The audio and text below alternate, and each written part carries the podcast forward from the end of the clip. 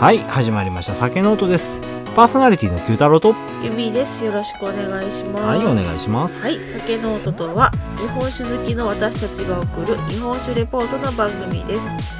この番組は美味しく日本酒を飲みながら香りや味、温度の変化を楽しみ、記録を残しながら素人二人で勝手に語っていく番組です。はいちょっと前に知り合った若い子がおってねほむっちゃ酒好きやねう。ほうほうほんむちゃくちゃ酒飲みよんねんめちゃめちゃ強いねう。うん。ん23っつってたかな今若いうね。んでまあそれの同級生のお友達の女の子もおって、うん。その女の子の方はさらに酒を飲むねんほうんその二人まあまあ女の子の方が会ったことないんやけどう。うん。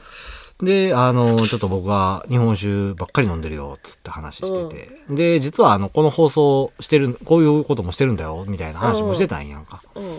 まあ、あの、そんなにあれやったから、えー、遠い他人にはそういうこと言えるっていうのがあるやんか。なんとなく。まあまあまあまうあん、 近い他人にはなかなか言えへんでも。うんうん。っていうこともあって、そんなん言うてたら、その女の子の方が、確か年末の話やったかな。ううんん。あの、家でみんな酒飲むから、っつって、おなんかおうおういい日本酒ないって言うて聞いてきよってん、つ って。うん、その、男の子やねんけど、もう一人の方は、うんが言うてて、ああ、そうなんや。なんかいいのんなーって。どんな、何、どういうのを飲んでんのって聞いてたら、まあ、こうこうこういうのでこんなんで、ってああ、じゃあ辛口好きなんかなーつって。うん。いう話してたんや。そしたら、あの、これとこれとこれがいいよ、つって、ゆまあ言うてた中に七本槍あってんけど、ああ、まあ、うん確かに。うん。で、ちょうど滋賀のお酒やし、その、家族集まるって正月に飲みたいって言うてたから、あおの、まあ滋賀の人やし、滋賀のお酒でっていうので、いいんじゃないつって、これと、あと他にも何本か、つって、紹介しといてんや。うん。そしたら、年明けてから、お、あの、九太郎さん、つって、あ、どうしたどうしたって言ってたら、めっちゃ喜んでた。っておお、よかったよかった。で、その何本か言うたんを全部こうでんで。うん。全部一緒瓶で。そうなの全部一緒瓶で。なんか5、はい5、6本こうたらしいわ。七本槍と、なん忘れた。七本槍なんせな。でも七本槍が一番うまかったっつって。言うてたから七本槍印象に残ってて。で、5、6本こうで、5、だから5、6勝あったんが、うん。年末までに4勝ぐらい消えたっつってたけどな。あ れえ、年末年始に持ってこう酒じゃな持かっった。ていくとかみんなでたの、家にみんなが集まった時に飲うんむお酒って言うてたから、あ、じゃあこれとこれとこれとこんなんで、みたいうな。ん。言うてたんやけど、あの、我慢できずに開けたらしくて、開けたら美味しかったらしくて、美味しかったからどんどん飲んじゃったらしくて、年始までに、やな、年末年始までに4勝開けて、さらに買い足してたっつって。どんだけ飲むよ、お前みたいな。でも、このタイミングがいつやったんかわからんけあど、ーでも、いや、だから、言うで、年末に聞かれたんやで、僕って。そうやんな。うん。年末に聞かれて、あ、年末っつってもまあ28だからそんなんじゃないで。もうちょっと前やったと思う。これも12月中頃以降。以降、 20日以降やったと思う20日以降ぐらい。うん。うん。に聞かれえ、て、ちょっと待って、1週間で 4章で、そんなこと言うてって、で、まだ買い足して、 年始にはまだこんなん飲んで、つって、あ、そうなんや、って。で、中でも、あの、七本槍一番、あの、九太郎さん押してくれてはったよね、って、あ、そうやな、って。それもっぺん、もう2回ぐらい通ったかもしれん、つって。やばいな。っって言うとっ飲む量て、よ。で、そのあのー男の子の方は、俺、一口二口しかもらってないんですよ。言うとっ でて。一人でってことやんいね。やー、一応他にも人とも飲んでたとは思うねんけど、大方多分その子だうね。んそんな感じだったらしい。 9より飲むやん。僕なんてそんな全然飲まへんよ。な。うん。まあまあでも、二人で、一日知らん三時間で2章ぐらい開けてるじゃんうん。いやー、わからん、それは。それは知らん。どんだけ飲んでるか。え、バラテーカ覚えてないうんいや、わからん。いや、だからその男の子と女の子二人飲んでるかどうかもわからへんし。まあまあまもあう他そうやとけど他にも人がいたかもしれへんしっていうのはあるから。それはでも、10日で4章は多いでしょ。頭おかしいな。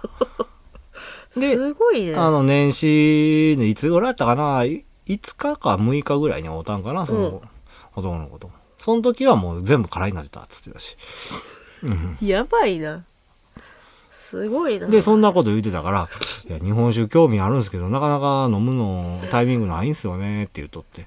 で、その七本やりも一口二口しかもらえへんだ、つって言うとったから、じゃあ、あの、ちょっと一本、ええのはやるわ、つって言うて、おーあの、赤部おの、あ美の、味しいね酒未来をあげたんや。うんそした美味ら、しいねあのーそいつ麻雀とかパチンコとか飲みに行ったりとかっていうのが大好きなやつでおーやねんけど、その日はちょっと、酒やった日は、ちょっと一人でしっぽり飲みますわ、つっておう、一晩で亡くなったらしいけどな。それは死後日やな。 あもちろん。うん。でも死後日一人、あーまあまあ、えー、開けるまあ、開くんだろうね。はい。なかなかまあや僕ねも、僕もまあ、4、5便ぐらいだったら一晩で開けるけど、っていう感じかな。うんうんまあ、そんなんして、ちょっとあの、そいつ、もうそろそろ日本酒の沼に片足突っ込み始めいてや、るけど。片足どころじゃない、もうズブズブいってるやろ。いやー、まだその、いろんな銘柄飲んでるとか、あそういうんではないかそうら、かそううかん。いや、まあ、もう、もう、もう、女の子埋まのって方は、割と日本酒飲んでるみたい、その後 も。おー、その男の子は、あの、なんか知らんけど僕にいそいそとおごり始めよって、なんや、そんなおごっていらんぞって言ってたら、 いやー、九太郎さんおごっといたら日本酒来るでしょつって、お前ふざけんなって、ひどい。 お返ししてくれはるでしょみたいな。マジか。やばいな。また溜まったらなとは言ってんだけど。お返しに報酬。ういや、ん何買ったらいいか分からへんって言うよね。だからそのあまあ分、そうね確のかに分、あの、おごるから、みたいな。 だからまたなんか持ってきてって。で、その女の子の方がもう5月ぐらいに誕生日や、やから、その時に日本酒送りたいねんだけど何がいい って。また難しいやつ。いや、まあ、それはちょっといくつか候補あをもうリストアあげップしてやろうかうん、あげてる。うん。というところで。はい。一人日本食の難しいよね。うん。だからまあ前もって、その、どういう味が好みとか言って聞いたりはしてんねんけどな。うん。で、そっから少し半ずれたところで、あの、僕は考える。うんうんだから、その、新しい発見してそうそうもそう、らみ一たい辺倒なところで行って行くのもいいかもしれへんねんけどな。なねうん。うん、そうじゃないのもって。実際その、あ、すげえ時間経ってるわ。じゃあ、まあいいや。はい。いや、いしいてよ。よ。え あいいその男の子にあげた赤ブーってさ、割とフルーティーな感じで、あの、まあ言ったら飲みやすい今風のお酒やねんけど、その子、その男の子もその七本槍をい一口でも二口でも飲んで、それがめちゃくちゃうまかったって言ってたから、うん。そのラインで攻めるのもいいんかなと思ってて。で、フルーティーなお酒ってどうって聞いたら、あのー、ペールエールとか、ビールの、エールビールとあかでも、その辺の分やったら。飲むんだけど、美味しくないって思ってんで。うんうん。だからフルーティーなのちょっと苦手かもしれんって言っとってんけど、いや、さ、日本酒のフルーティーとえビールのフルーティーは違うぞっつって。私だってビペルエール飲めへんもん。で、あのー、赤部渡したら、いや、もうあれうますぎますよ、っつって。赤部なんてがっつりフルーティーや。でもない、そこまで。そうでもない、うんどっちかってフルーティーよりだと思うんまあだけど、な、実際、あの、酒屋のおばちゃん、僕が一番信頼してる酒屋のおばちゃんと、あの、資本やりを飲みよってむちゃくちゃうまかったって言ってたっていうところから、僕がその酒屋、そのおばちゃんのとこのお店で、あるお酒でピックアップしてたやつを言わずに、おばちゃんにどれがいいと思うって言うたら、真っ先に出たんが赤部やったからな。うん、で、これとこれとこれって言わはったもん、大体僕と同じようなところをついてて、あ、やっぱりそうよね、みたいなところで赤部買っていった。みたいな感じあるから。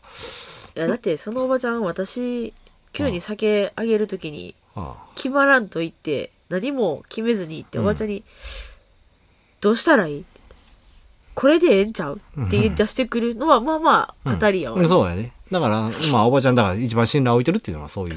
だからめっちゃ時間経ってるって、はいオープニングで10分経つぜ。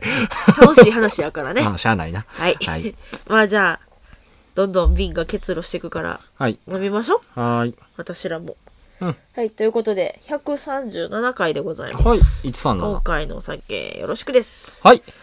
えー本日持ってきましたのは、新潟県から、うい長谷川酒造、越後石膏梅、純米吟醸、四季を旅するお酒、悠久山の桜でございます。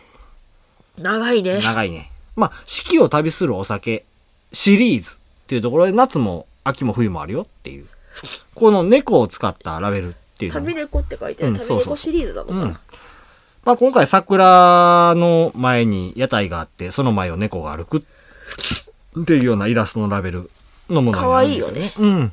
まあ、この猫と四季をっていうような、あの、シリーズとしてうん。出されているお酒になります。ほい。じゃあ、開けながら。久々の四合瓶だね。ああ、そうだね。お酒いっぱいあったからね、家に。そうなのうよ。ん。はい。開けながらスペックいきましょう。おい。アルコール度数が15%、精米部合が60%、使用米が古紙淡麗、その他非公開となります。あ、非公開なんだ。うん。わかりません。はい。色からしていきましょうの前に、古紙淡麗は前話したしいいよね。聞いた気はする。はい。じゃあ、それでいきましょう。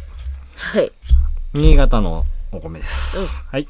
はい。色してください。すっごい久々にめっちゃ綺麗な透明やね。そうやね。綺麗な色してる。わから瓶で見ると、透明な瓶、うん、うん薄曇りそうだのね透明な瓶にお酒入ってんのを見ると、まあ少し黄色いんかな、色ついてんのかなとは思うんやけど、コップと、コップというか、蛇の目とか、グラスとかに入れると、全然そういう色味は感じるかな。そうね。う。ん。というとちこょろっ。とこれ瓶が黄色っいぽや、いんじゃなないい。この瓶は透明です。おーうん、白くなってるぐらい。あのー、曇ってて。曇りガラスみたいなじゃ感あじ、書いてくださいよ。なんか最近ほらずっと赤いの飲んでたからっていうのもあるけ ど、それ飛ばしてもほんまに綺麗な透そう明ややねな。。透明やね。うん。よいしょ。まあ、今回は生酒ではないので、うん。あの、火入れはしてありますけど。まあ、それで劣化がかなり抑えられてるとはいえ、ここまで透明なのは、まあ、珍しいかなって印象やね。ううん。はん。はい。い。じゃあ、香りしていきましょ今日鼻がああ絶好調に詰まう。ってラムネや。お前今日私香りわかんないわ。はい。あ、うん。鼻ラムネ詰まっててもわかる。すっごい甘いふ、ラムネの味が香りがする。うん。ラムネやな、もうこれ。ラムネでしかないでしょ。うんなんかフルーティーな感じもするよ、ちょっと。 うん。パイナップルううん。んいや、なし。そんなそ感じ。そっちやな、甘い系。うん。なしやな。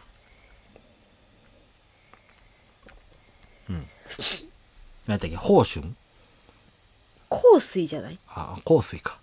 あの、シャキシャキ甘い方。全然、全然違うこと言うてんな。ホース、ホーシュじゃなくて、ホースイな。あ、宝水と香水あいや、まあ、ホーシュ、ホーシュはあるのかな意外とあるかもしれん。知らない。うん。なしっぽいな。あとちょっとだけな、乳酸系の香りがすあ、る。やっぱり、するうん。まあそんなもん。まあなんせラムネやな。今日香は。り、香りがわかんない。今日はラムネやね。ほい。ラムネ臭です。なんかちょっと楽しみやわ。ああ、そう。じゃあ、舌触りいきまーす。まあ、といて最近あれよね。香りと味と一致せえへん時あるから。あー。うんうん。とろりうん。僕もそんな印象。とろりやな。新潟やのに。そやな。ちょっと、この場所の地図まで、地図で調べたりはしてへんだんやけど、これは、うん、とろっとしてるな。とろりやな。うん。一瞬ちょっと味が邪魔しとるけど。舌触り的にも。うん。いや、とろっとしてると思う。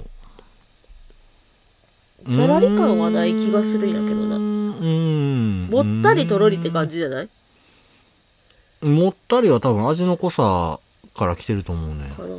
それがだからあれかな。でも口当たり自体は確かにもちゃっとしてるとこあるね。やっぱそうやね、うん味なのかなまあまあまあ舌触りと味とうん。多分糖分が高いんじゃないかなって思う。うん、うん。だからもったり感が出てくるんやと思うし。で、まあ一応持ったりかなああー、でも最後さらっとしてんのかな、これ。そうねほんまの一番最後。ちょっと味のことを関わってくるんやけど、なんか苦味の後がすげえさらっとしてるんだよな。うんうん。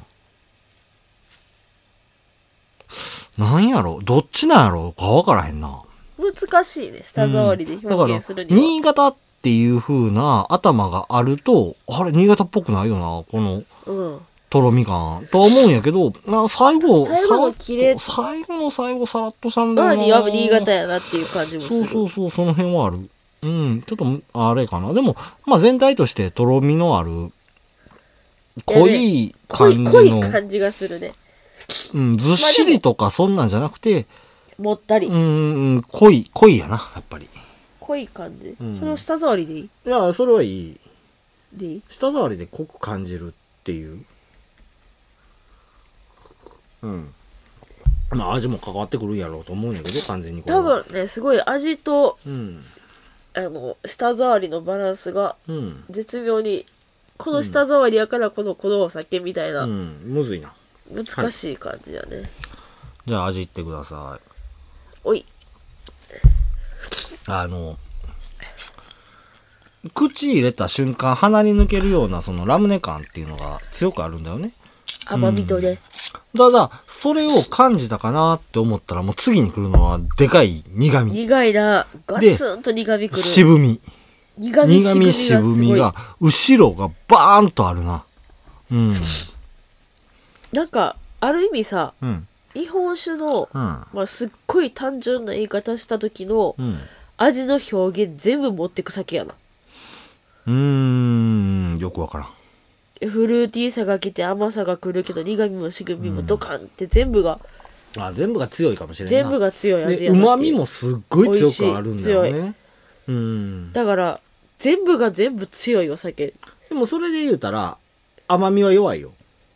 あまあまあそうかもしれん、うんで、今、あのー香りやら、舌触りやらして、ちょっとぬるかったやつから冷たいのに今変えてんけど、うんそうしたら余計に甘みが薄らいだ。あそうか今私ちょっともう多分、そういうところはある。で、どあった、かい冷からたかったらどっちかっつうと苦味と渋みがすげえ走る酒やなと。うん。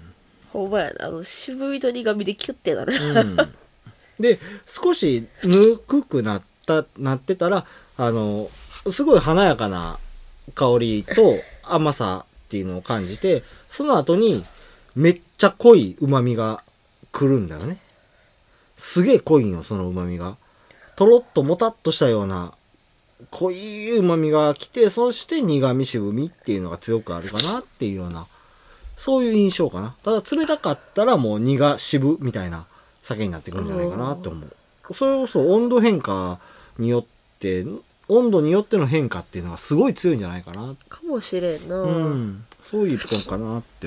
ただ、春っぽいよねとは思う、実際。そうやな、うん春酒やな華やかやなっていうのが、強く思うかなっていうところ。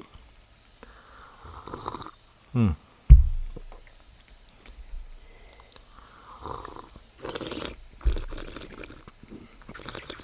うん。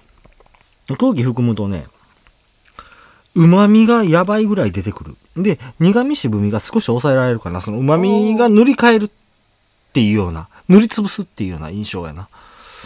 うん。いや苦味と渋みがうんガツンとくるのが感じで、うん。うんうん。良いかうんちょっと待って空気含むと、うん。最初はね、あの、あー鼻に抜けるそのラムネ感っていうのが感じられて、うんあ甘さくるんやろなと思ったら、旨味がゴーンとくるんよ。ほんまに。でっかく。うんちょっと濃待っくてさっきそれさっき鼻に抜けるうん。ラムネ感っていうのがあってね。それは華やかなラムネ感っていうか、ふわっとくるんやけど、その後、期待する甘みじゃなくて、ものすごいでかい旨味がやってきて、その旨味が苦味渋みを塗りつぶしていった。あそれは空気含んだ時そうそうそう。あじゃあ下かまあいいかはんあ、そんな感じのイメージがついたかな。うん。どちょっと待ってうまだなかなかにいっぱい言うたからねうん、いっぱい言うたよ。はあ、まあいいよ。じゃあそいれ。やはでもあ、あれではい印象うん。あいろんな数値極限に振ってる酒やなって気がするあー、そうかな。まあ強いっていうのはあるけうんど、例えば華やかさで言ったらそこまであまあふわっとあるけど、その強くあるかって言われたらそうでもない。例えばさっきも名前で出た赤部とかに比べると、まあそあこれはまで抜群やねああの、華やかではないんかなとは思う。その、控えめながら主張のある華やかさっていうような印象なのかな。うん。で、旨味は強く出る時もあれば出えへん時もあるっていう、その温度タイヤの飲み方っていうので。で、甘みも、そこまで主張は強くないかなっていう。まあ、苦渋な酒っていうような、その、ごくんと飲んでしまうとそういう印象なんかなとは思う。そうやなうん。あれねでもキレいいね切れてるのかなこれで。そこまでで、結構口なんかストンって味なくならへん、でもそこまで切れ、切れかと言えば、言われたらキレそうでもキレではなないい。うん。まあでもあのうん。後残りな感じはやっぱり辛口感のある酒なのかなってうん新潟のお酒なのかなっていうイメージは、うん。まあまあまうん、なあ。んかわねからんでもないかなっていう。飲み口、うん新潟っぽくない、うんけどキレはうん新潟っぽい、うん。よう、っていう語れるようになったよ。すみませんいやなんかそんなイメ ージそんな気がしたあのあなるほどね。あわからんでもないよ。はい。まあこんなところかね。うんはい。ああ苦いじゃあ、長谷川し酒造の話、入っていこうかと思います。創業は天保13年、1842年。というところでね、天保といえば、まあ今までも何度も言ってる通り、大飢饉があった時代っていうところで、そうやねこれは1833年から始まって、1837年で最大規模になったっていうふうに言われてるんだよね。その飢饉が。うん。で、創業はその大飢饉のすぐ後っていうところで、もともと長谷川酒造のある土地っていうのは、おみきを醸造するという名目で酒造りが認可されてたっていうような土地でね、うんもともと百姓をしていた長谷川酒造は、おみき作りをというところで、お酒作りを始められたっていう風なのが創業という風ほうにほうなります。ほさらにその昔、もともと長谷川家っていうのが、新州、長野から越後、新潟へ移り住んだっていう風に言われてるんだよね。うほうまあ、もともと長野の人、信州の人っていうところね。うん。そんな行きさつから現在でも、野号として信州屋という風に言われたりしてますし、蔵の西側には、諏訪大社から環状。環状ってわかるわからへんな同。じえー、勧誘の勧に、神聖の聖。でほ、う環状って言うんやけど、ほうこれは、あの、離れた神仏をこちらに来ていただくように祈り願うっていう風な意味があるんだよね。ねまあそういう風なことをして、諏訪神社っていうのを蔵の西側に建ててるっていうようなお蔵さんになるんだよね。うん。だからあれなのかながっつり新潟っていう長野が入ってんのかなそうそうそうそうお酒にもだからこういう味なのかもねでもまあ、あの、酒造りに関わってる人は、もともと長野の血を持つだけで、で酒造りとして別にそれは新潟は、かに、うん、新潟のものをっていうようなほう感じではあるんかな。でも、あの、わからへんね、その辺は。うんうん。自分たちがその長野からのっていうところを思って作り始められたかもしれへんし、かもしれへんね現在のそういう歴史をたどって、ああ、なるほど、だ、新州のやり方も含めようかいなっていうふうなのは思われてるところはあるかもしれへんね。まあそこまあはそ読こめへんまでは読めへん読めへん。まあ、で、まあ現代の話入っていくんやけど、ほい現在は3人の女性にの手によって蔵が守られています。女性なんや、うんへえ蔵に嫁いで40年を超える母の陽子さん。ほう3人の娘に恵まれてね、末娘の幸子さんが幼稚園に入るのを機に蔵の仕事に加われました。ほうほううほん。最初はまあ右も左もわからないような状態でしたが、もともと銀行員だったっていうところもあってね、経理くらいはできるかなっていう風な感じだったそうなんだよね。ほう、うん。で、一時期あった地酒ブームっていうのも収束して、うん売れ行きが落ち込む中、小さな蔵には大きな打撃になったっていうふうに言われてるんだよね。まあそうか、うんそういう世間の動きっていうのはそうだね。蔵がちっちゃければちっちゃいほど大きいよね、うんそうだよ。で、もちろん今でも、右肩下がりっていうの、現在ね、2023年でも、さ、あの、ずっと新潟下がりっていうのでね、あったりして、まあ、一時、新潟の酒ブームっていうのもあったんやけど、うん日本酒の消費量っていうのはどんどん下がってるよっていうふうなところなんだよね。まあまあコロナもあるだろうね、うん。まあそんな中、経営を任されるようになった陽子さん。ここらはもう経理じゃなくて経営のことになってくるんだよね。うんきっかけっていうのは、夫である道郎さんが国会議員として政界に入ったっていうところや。おうん。実はね、酒造業を続ける傍ら、おうん。道郎さんのお父さんも政治家やったっていう、まあ政治家一家の一族やったんだよね。で、蔵元として歩まれ始めた陽子さん。おう。ご主人が政治家ともなり、もともとご主人のされてた仕事が一気に陽子さんの元へ流れていったんだよね。うん大変やなう。ん。それ以来ずっと一人で仕事を行わされてきたんだよ。で、長女である優子さんは大学生。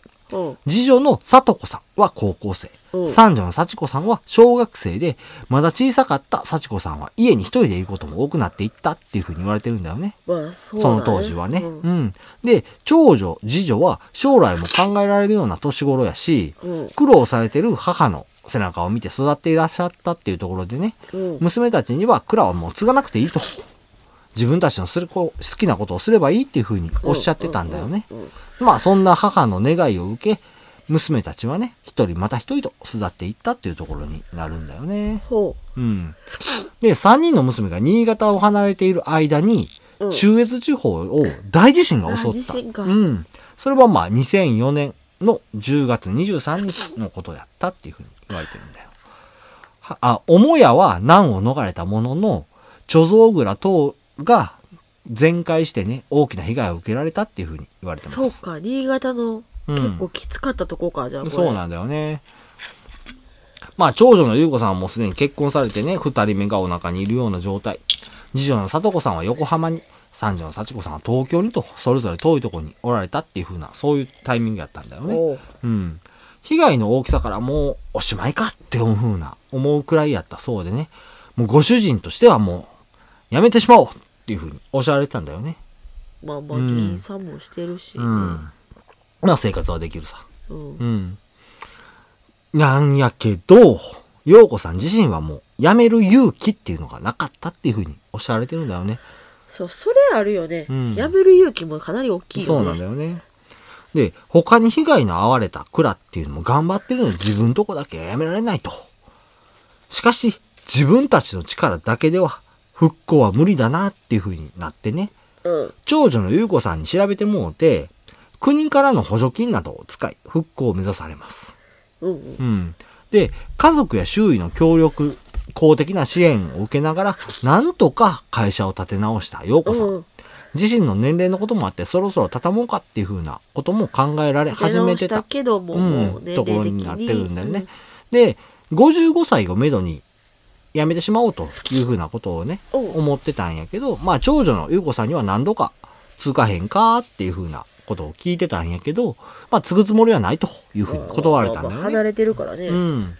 で、まあ、あの、お母ちゃん自体もね、陽子さん自体も、まあ、それぞれ好きにしたらいいよっていうふうなことをおっしゃられたし、で、さらに自分の選んだ道やからっていうので、ね、まあ、そろそろでいいかなっていうふうに思ってらっしゃったんだよね。うんうんうん。で、そういう酒蔵とかっていう家業をやめるには、それなりの時間っていうのを必要とするっていうところになるんだよ。まあ、そうか。で、そろそろ辞める準備を始めますよっていうふうなことをそれぞれのメール、送ら、それぞれにメールで送られたそうなんだよね。えっと、娘さんに。とかもうやめ、るわまあ親親戚と戚かね連中とか、連中で言い方悪いな、せん親戚とかにね。うんうん。で、その他、あの、いろんなところ各所に伝えなあかんっていうところでメールで一斉に伝えたっていうところだったんやけど、そんな連絡が来たっていうところ、時にね、ニューヨークにいた三女の幸子さんから、おうニューヨークにいたんや。うん、私がやるだからやめるのやめてっていうふうに連絡が入ったんだよね。まさかの方向から来たね。おう上二人が全く継ぐ気がないと。うん。で、三女の幸子さん自身も貿易に関わる仕事がしたいっていう風なところでアメリカに勉強をされに行ってたそうなんだよね。おうおうそんなことでまあ幸子さんがやるだなんてついにも思ってなかったよ、思陽ってへ子んさわん。な。うん。続けざまにすぐ帰るからって連絡が入って、一週間後には日本に帰ってこられたそうなんだよ すごいな。うん。そして事態は急変していきます。おお長女の優子さんは東京で営業がある時にはね、母である陽子さんの手伝いをされててね、うん。それの大変さっていうのは身に染みて分かっておられたそうなんだよね。ほうほうほそれを三女が一人でやるにはあまりにもっていうところで手伝いを申し出出す出たそうなんだよすごいな。うん。で、次女の貞子さんも、当時結婚して長野で暮らしてられたんだけどね。けどねおうお。うじゃあ私もというところで加われた。加わられたっていうところで、3人の娘たちは三者三様に自分たちの得意な分野でそれぞれを生かして蔵をまた盛り上げてくれるだろうっていう風なところで、お母さんの陽子さんは期待を膨らませます。営業は長女の優子さんが、事務方には次女のさと子さんが、突拍子もないアイデアを出して蔵をなり、成長させようっていうのが三女の幸子さんがっていう風な突拍子ともこなろいになってくるね。まあ、ニューヨークから私やるっつって帰ってくるような方やから、 そうね突拍子ねえよ。うん。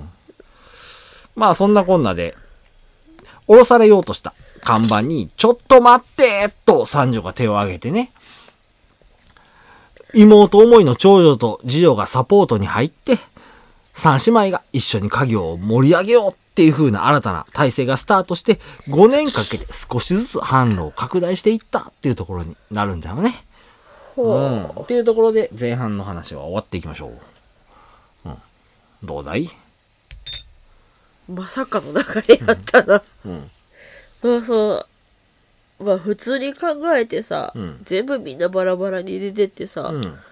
まあ一応日本にいる2人に声かけて、しかも上2人に、うん。そうだね。ちなみにあの、でも、うん、いいよってならはったわけやうろ。ん。そうそうそう。三条のね、あの、幸子さんは、貿易のっていう風なそうそうそうことをおっしゃってられたらしいんやけど、うん。ちょっとした考えの中には、日本酒を海外で売りたいっていうようなところもあったみたいなんだよね。正直あーなるほどねんそれで貿易っていうのところもあって、実際あの、海外に、あの、販路を持ってらっしゃったりもするんだよね。そういうところもあって。うん。まあまあ、そんなんやから、実は、言うてはいい品だけど、誰もしい品やったら私よって思ってたっていう風な可能性もなきあにしれも。だけしもあらんのうんか、というところになってきますな、うん、どうだいびっくりやったやろなお母さん まさかの方向からしかも海外にいてたらさ、うんその後継ぐとかどうのこうのとかさ、う思わへんやん、んせやなもう全然そあののしたい子こはとまあ海外行ってるし、うんそんな継ぐとかどうとかいう話じゃないやろしなみたいなとこからの、したいことしとるしなーってまさか1週間で帰ってくるうんっそてういそうそううそうそうなんだよねしかもしたいこと自由に自分でやりたいことやりなって言ったのは自分やしねそうそうそう。で、まあ、それに対して別にお母さんは、あの、まあ、いいんじゃないっていうような、うん、自分自身はな、あの、嫁いできた人やし、ああそうか旦那さんの実家や、そうそうそう。で、そんなんやから、あの、自分の旦那の実家やから、自分も守らなきゃいけないっていう風なところは思ってたらしいんだよね。うん、ううんん。それは自分の責任だという風な考えはあったらしいんやけど、娘たちに関しては、別に自分の実家やから守らないかんっていう風なのは別に思わんでいいよと。うん。そういうところもあって好きにしてっていう風な感じやったらしいんだよね。ほうほうほう、うん。やけど、まあ、そんなとタイミングで、なあ、三女が、やるっつって、言って、ええってなったらしいよ。正直。そうやろな、うん。まあ、そんなところで噛んできましたので、ほいしていきましょう。よいしょ。今日は鼻がジュルジュルだようん。花粉症。きついね、はい今日雨やねあんまり降らないの香りとしてはね、あの、もうストレートにこういうを、神酒の香りや。ああ、はい。ちょっと待ってどうぞ。その間、ここ拭くよ。ごめん今日私香りに関しては何も分かんない、あまあストレートに神崎の香りがするかなっていうふうな僕は思うねごめんね今日は絶好調あにでも両鼻詰まっ甘ているから甘い甘いな甘みアップ香りがねまあ香りで、うんはい缶酒酒じゃあ飲んでみそう味は分かるんだけどね、鼻は分からへんかったら味も分からへんえでもちゃんとわか言うてる味は分かるよ、ですかどうです辛いうんまあそうかあのね甘み系はうん、感じないうん、あもうなんかザ缶酒って感じえー甘いでああ甘いえ後から来た甘さ最初。ほんまごめん、うんじゃあやっぱしこっち味今日味分かってねえうよ、ん。飴ちゃんみたいな甘さ、その。あー、ぐらいに甘い。で、辛さっていうのはそこまで僕は感じひんかな。じゃあ今日私ダメだな、味があの、辛口感はある。ああああ、なるほそれはあるど。ごっくんってしたらすげえ辛いんや。あそう私今ごっくんってした、うん。あの、喉に来る辛さっていうのがあるんだよね。やけど、味としては、喉に来る辛さってなんやあの、多分刺激のところやけど、喉に刺さるような辛口感、刺激っていうのはあるんやね。ごっくんでしたら。だけど、味としては、すごい強い甘みはあんねんけど、さっきも言ったように、んアメちゃんのようなうん甘みっていうのはあるんやけど、最初のそのインパクトとしてある甘み、強い甘みうんの後は、ちょっと水臭いかなって思う程度に、ああそううん。味が拡散する。シュッてなくなる。みたいな。切れる切れるじゃない。これは。ちょっと違う、それ。印象として。あんのは。なん、なんちゅうんだろう。さらっと流れるっていうのが強くなったんかなって。で、苦味渋みっていうのも、そこまで強くない。あそれは感じた、うん。なんせ、口入れる、その、こう、どう言ったらいいのぐ、あの、蛇の目とかコップとかをか傾けて、口にトゥトゥトゥトゥって入っていく瞬間に、華やかで甘さ、華やかでさらに甘さっていうのが強くあるんやけど、こう、コップを戻す時にはもうすでに、拡散するように、スッて流れていってるような、そういう印象かな。うん。なんだろう、これ。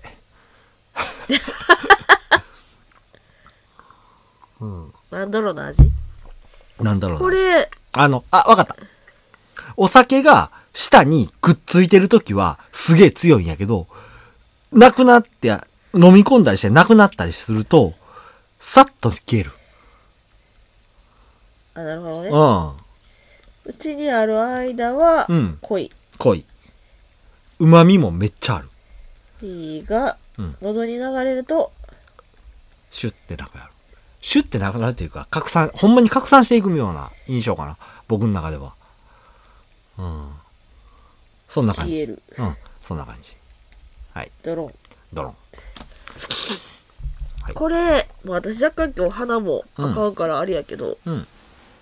キンキンの冷やよりちょい常温ぐらいの方ああーがちょっとせやね美味しいかもし3れ分かん。ら5分いやもうちょっとか10分ぐらいおいでから飲むのが美味しいか一番味感じられんちゃうかなかもしれん。うん、で、缶でもなくて。うんだから、例えばほら、夕ご飯の時に、うんご飯食べる時にポンって外出して、うんで、ある程度食べてからクイって飲むぐらいは一番美味しいかもしれん。でも食べながら飲んでたらそうなるかなそやなう。んまあそんなぐらいかはいあーじゃあいいかな味の方はそうだね。うん今日はもうあの後半も小倉さんの話していくよおい。はい。で、まあ、そんな、あの、三姉妹。まあ、頑張ってるよね、つって。うん。うん、幸子ちゃん、頑張ってるよね、つって。いうところで。あの、まあ、幸子さんがアイデアを出してね。いい子さんが営業を行って、佐藤さんが内側から支える。まあ、そうやって、蔵を大きくしていき始めた。矢先の話なんやけど、何があった事の発端となった幸子さんが、うん。 29歳という若さでお亡くなりになられまえした。ー、何があったの何があったかはわかりません。病気なのかもしれんし、事故なのかもしれうんん。それはわかりません。まあ、それでも、亡くなられたっていう事実がありましてね。うん。家族全員が深い喪失感に包まれたのは、まあ、語らずともわかるというふうに思うんだよね。そううだねうんん。母である陽子さんは、幸子さんが亡くなられ、仕事を続ける意味がなくなったっていうふうに言われてるんだよ。それは、長女、次女も同じだったんではないかと。うん。三姉妹が結束してやってきたことで、その中の一人でも欠けるとなるとっていうふうに言われてるんだよね。幸子さんが蔵で仕事されてたのは、まあ大体3年半ぐらいっていうふうにおっしゃられてます。うん。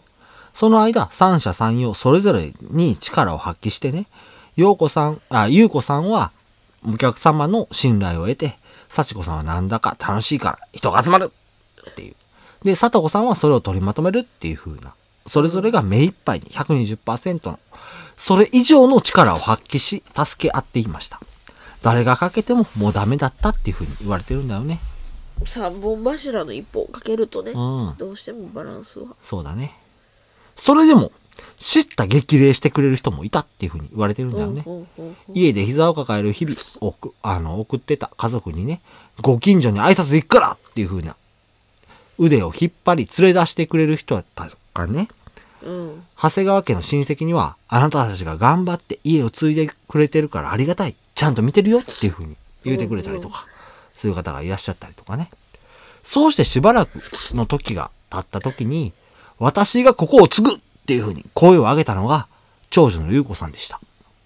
おーそう思えるまでに多くの時間っていうのがかかったりはしたんやけど、幸子さんの思いをそこで途絶えさせることに抵抗があったんだろうかなっていうふうに思うんだよね。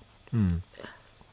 そして現在からこれからへというところで、幸子さんが亡くなって数年経ってるんやけど、うん優子さんは看板を背負い、多くのチャレンジを行われてるんだよね、現在では。おうおうおうとあるベンチャー企業のプロジェクトから、テロワールをコンセプトにした地域性を生かした新たな酒造りっていうのをね、されてたりとか、うん東京の酒屋さんと一緒に企画開発したお酒を販売したりとかと、着実に新たな道っていうのを進まれてるんだよ。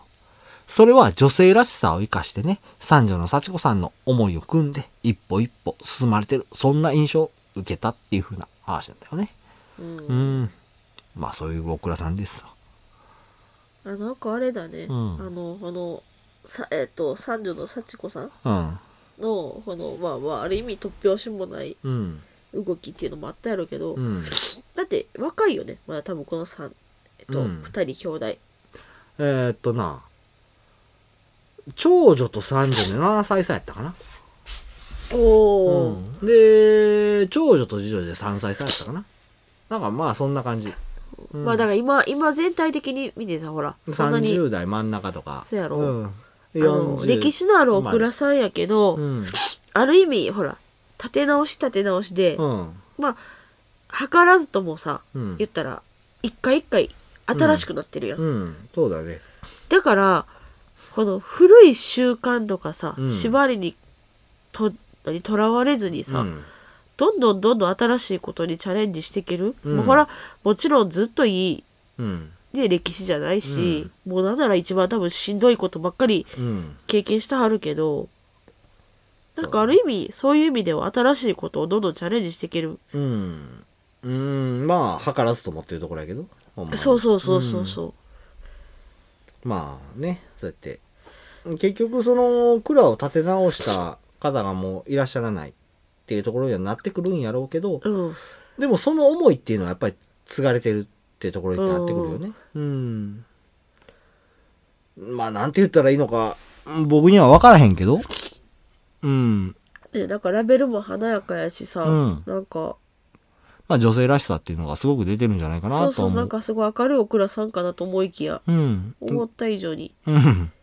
暗かったね。暗かったうねんまあ、最後だけね。うん。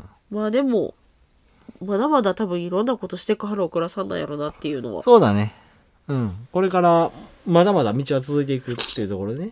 まあ、あの、うんその、長女の優子さんがうんおっしゃられてるのはね、あの、自分とこの蔵別に、その、長谷川家自体が、どんどんどんどん繋いでいけよ、絶対そうしなあかんよっていう風な、そういう家系ではないと。ほう別に、あの、お母さんも言うてた通り、陽子さんも言うてた通りね、あの、自分たちとしたいことがあるなら、そっちをしてくれたらいいと。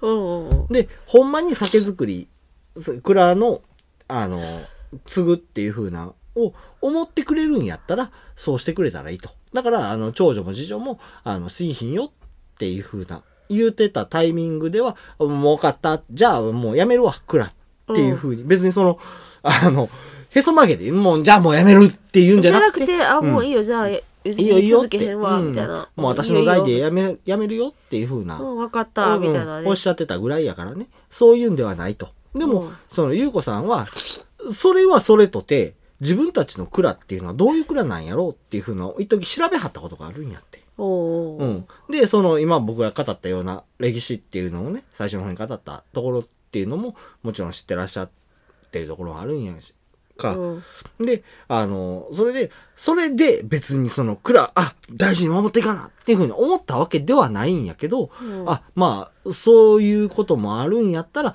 私やろうって思ったし、あの、まあ、あた新たなチャレンジも続けて、私の代はとりあえずやっていこうっていうふうに思われたっていうところあるらしいんだよね。で、三条の幸子さんがそれを、その歴史っていうのをどこまで知ってらっしゃったか分からへんねんけど、それでも辛い思いをして、陽子さんが蔵を盛り上げてこられた。一人でいろんなことを、もう全部のことをされてたっていうのを背中を見てたけど、それでも私やろうっていうふうに思われて、蔵を継がれた。ニューヨークから帰ってこられたっていうところがあだっった。て一番さ、うん。まあ言うちゃ悪いけど寂しい思いしてるの、このそうなん三だ女よの、ね。うん、そうなんだよ。小学校の頃に一人で家にいることすごく多かったっていうふうに。一番親がね、うん欲しい時そうなんだよね。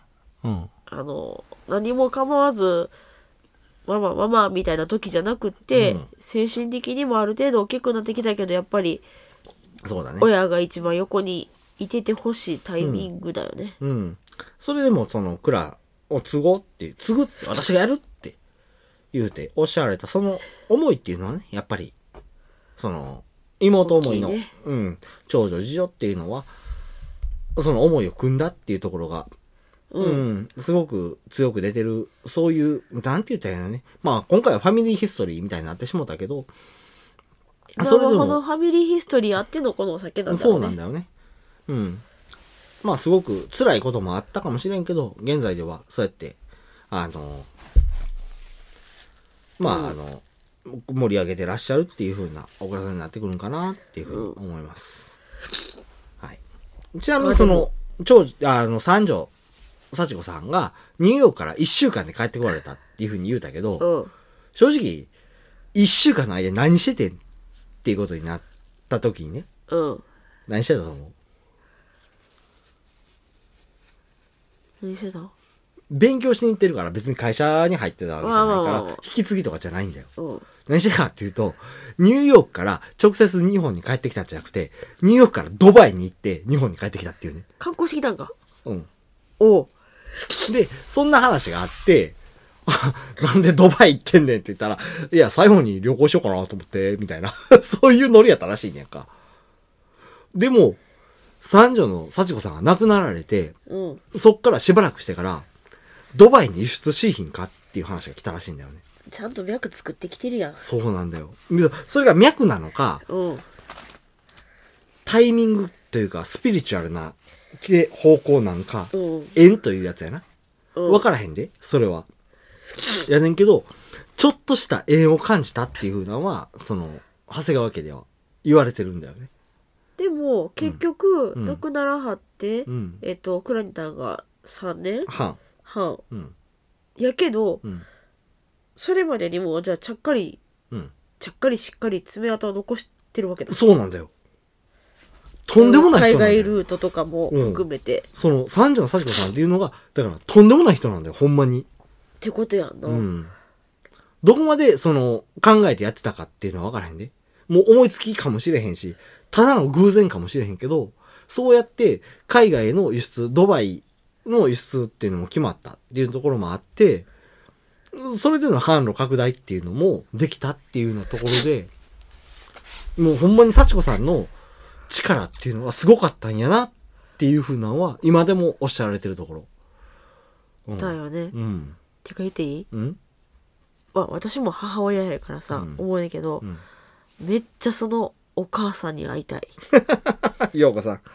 どうやったらそんなええ子育てられんの ほんま教えてそまのあ、 3人3人ともさ、うん。そうだねい。やもう、俺は自分の子供がさ、家族思いじゃないとか思わへんでう。んじゃなくて、どうやったらそんな変子育てられんの多分な、答えはないよ。それは。まあさ、ね、きっとね、うん。子育てに答えはいつだってないんやけど、あなのん、かもうすごいなと思ってしまう。僕が思うには、そのお母さんが頑張ってた姿。それが、あー、のまあ悪確いかに、方ね。向に出たのが、その、私は継がへんよって言ってた長女次女。で、私がやるって言うた、幸子さんにとってはいい方向に向いたんじゃないかなっていうふうな。あまあでも継がへんことは悪いことではあないから、ね、じゃあじゃあ、もちろんそれはそうやねんけど、その酒蔵として見た場合ね。あーまあもう本当はね、後継ぎがいそうだてねしかり、うん。っていうところを、家業としてのところを見る、で考えると、あまあそうかそうか、いい方向悪い方向っていうのはもちろんあるわけやんか。で、あの、継がへんっていうのは、まあ言うたら悪い方向っていうふうに見方もできるやん。まあまあ確かにね、蔵としたらね、うん。で、それを、あの、そういう風に見たのが長女次女。これはもう大きかって、お母さん苦労してる。こんな苦労私はしたないっていうま風あにそりゃそうはなるよね思うのが、その二人。でも、その三女は何をどう思って、その蔵を継ぐっていう風な思ったかは分からへんけど、うんそれでも、その苦労したお母さんの背中を見て育った上で、そういう風に思ったっていうところは、ちょっと、うん、どうなんかな。どうなんかなって言い方おかしいけど、うんあれなんやなって思って。うん、クラとしてはいい方向に向かったんかなっていう風なところになるんだよね。うん。なるんだよねっていうか僕はそう思ったんだよね。うん。いやーなんかあれだねこのお蔵さんさうん。絶対なうん。まあまあこの若い発想っていうのもあるけど、うん。この四季うん。まあ春やんうん。で夏秋冬ってあるわけやん、うん。絶対用にた酒そのまんまうん。 出してはこうへん気がするあははなるほどね。うん。なんか何かしらほどなんか分からへんけど、うんまあ、ある意味言い方言えば遊び的的な。要素はうん。入れてきはる気はする、っそうだね。てことは、うんじゃあ夏と秋と冬ってじゃあどんな味あるのみたい なそうやな。ちょっと気になるお酒になるうんなそうやね。まあ、絶対一筋縄ではいかへんやろ、うん夏酒とかやったら、ただのすっきり辛口みたいなんではなさそうやな。ではないやろ、うん絶対何かしらひねり入れてきそうな気がする、うんまあな。秋はこれ、それを熟成させたとか、そんなんではないんやろうな。あでもねうん。まあこの酒私買ってきたんやけうど、ん。氷室熟成したろうからさああ、そうなんだよ。それ、情報出さへんだけど、そうん。あの、震災の時にね、その氷室がぶっ壊れたらしいんだよね。うおうああ。で、もうあかんわ。それもあってもうあかんわってなったらしいんや。せやけど今復興されて、あの、その紐の熟成またできるようになったっていうところはあって。うん。そう私自身がちょっと申し訳ない、熟成が苦手やから、うん。見た時に、勧めてくれはってんけど、うん私がちょっと熟成苦手やしいいわって言ってうん。やめたのようん。けどちょっとこの日村熟成気になってき たはい。まあまた、出会機会があれえ、ば出会えたら、うん、買ってみましょう。というところで、は今回の紹介は終わらせていただこうかなと思います。どう多分旧自分で買ったらなかなか僕は買わへん酒やな。買わへん酒やと思うけ絶ど対買わへん酒やな、これは。どういう意味で買おうあんまりうーん、なんか、うんまあ、知らん酒買うときって割とラベルで買うったりああすそうるやなちょっとラベル感は確かにうん。うんまあ、そういうところもあるし、で、できるうんだけ知らん酒買おうとは思うけど、うーん、なんか僕の趣味の感じではないかなっていうのはあるかなとま思あまあラベル的にもそうかもしれん、うんこれ多分どっちかやったら女性とかう。うん。そうやね。でポップな感じあるもんね。そうどっちかやったらあんまり日本酒かかってもないけどいやなんかラベルかわいい買ってみようでもちょっとそそられる感じのラベルではある、そうだねうん。ただ、まあ飲んでみるとうまいよねっていうところあるうけんど。うんまたそれも新しい発見で日本酒ってそれがあるから面白いよね、うん。 そうだね。あの外外身と中身相対せえへんから、ううん、ん。そうだね。美味しそうなラベルでも、うんって飲ん時あだる時し。もあるしもうんうっこてれラベはルでも、美味しいってなるうかんまあら。何これってなる時もあるし、うんあの面白いのでさあれあるやん、うん。なんていうのめっちゃド古い感じのザ日本酒みたいなラベルで中のだらなんじゃこれみたいなお酒ある。あうの、んそバーみたいな外見古くて中身新しいみたいな。そうそうそうちょっと面白いね十分日本酒って、だからまあ、あの、いろいろ買ってみるのうがん一番いいんだけど、そこに一歩踏み出すのがなかなか難しいっていうか、日本酒やからね。そうねその一一つかもしれんねこれはうん、そうだね。まあ、ジャケ買いっていいよっていう話。まあ試してみるのもありだねいや方法なるから、うんはいじゃあ終わっていきましょうかはい。はい今日もお付き合いありがとうございました今日の放送はいかがだったでしょうか、うん私たちもたくさんのお酒情報を発信してきていますがまだまだ出会ってないお酒オクラさんたくさんあります皆様からのこのお酒美味しいよとかこのオクラさんの情報を聞いてみたいなどのリクエストメッセージお待ちしておりますもちろん今回の放送の感想や放送を聞いて飲んでみたよというメッセージもちろん歓迎しておりますメッセージは Twitter のダイレクトメッセージメールアドレスへお願いします Twitter は酒の音で検索してください放送情報はもちろんですが放送回の日常もつぶやいていますのでぜひ聞い覗いていただきフォローお願いしますはいメールアドレスは酒の音2020 gmail.com sakenote2020 gmail.com ですメッセージお待ちしておりますというところで今回の放送おしまいでございますありがとうございましたバイバイ。